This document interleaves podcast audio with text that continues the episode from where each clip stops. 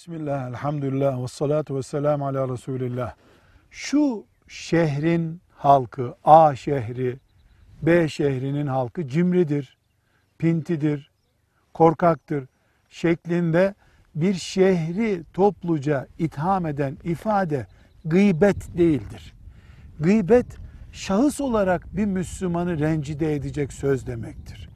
Ama Müslüman insan seviyeli insan olduğu için şu şehirliler zengindir, şu şehirliler cömerttir, şunlardan kız alınır alınmaz gibi seviyesi düşük sözlere katılmaz, konuşmaz.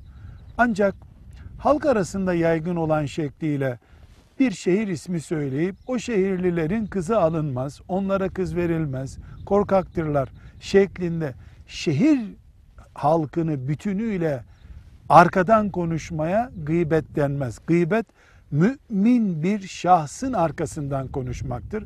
Ama o tür sözler mümin seviyesinde olmayan sözlerdir. Velhamdülillahi Rabbil Alemin.